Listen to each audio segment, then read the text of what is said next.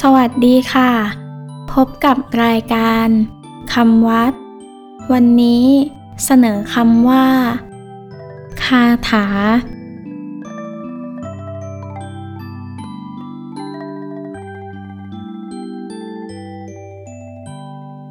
คำว่าคาถา สะกดด้วย คอควายสระอา คา ทอถุงสระอา ถา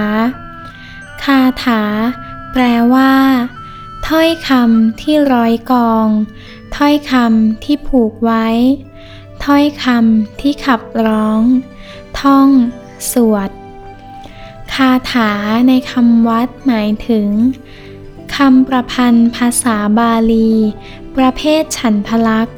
ที่แต่งครบ4บาทหรือ4วรรคหนึ่งคาถามี4บาท แต่ละบาทมีจำนวนคำต่างกันไปตามชื่อฉัน เช่น อินทรวิเชียนฉัน แต่ละบาทมี 11 คำ 4 บาทก็มี 44 คำหนึ่งคาถาของอินทรวิเชียนฉัน จึงมี 44 คำ ในเวทสันดรชาดกมี 1,000 คาถา จึงเรียกว่า คาถาพัน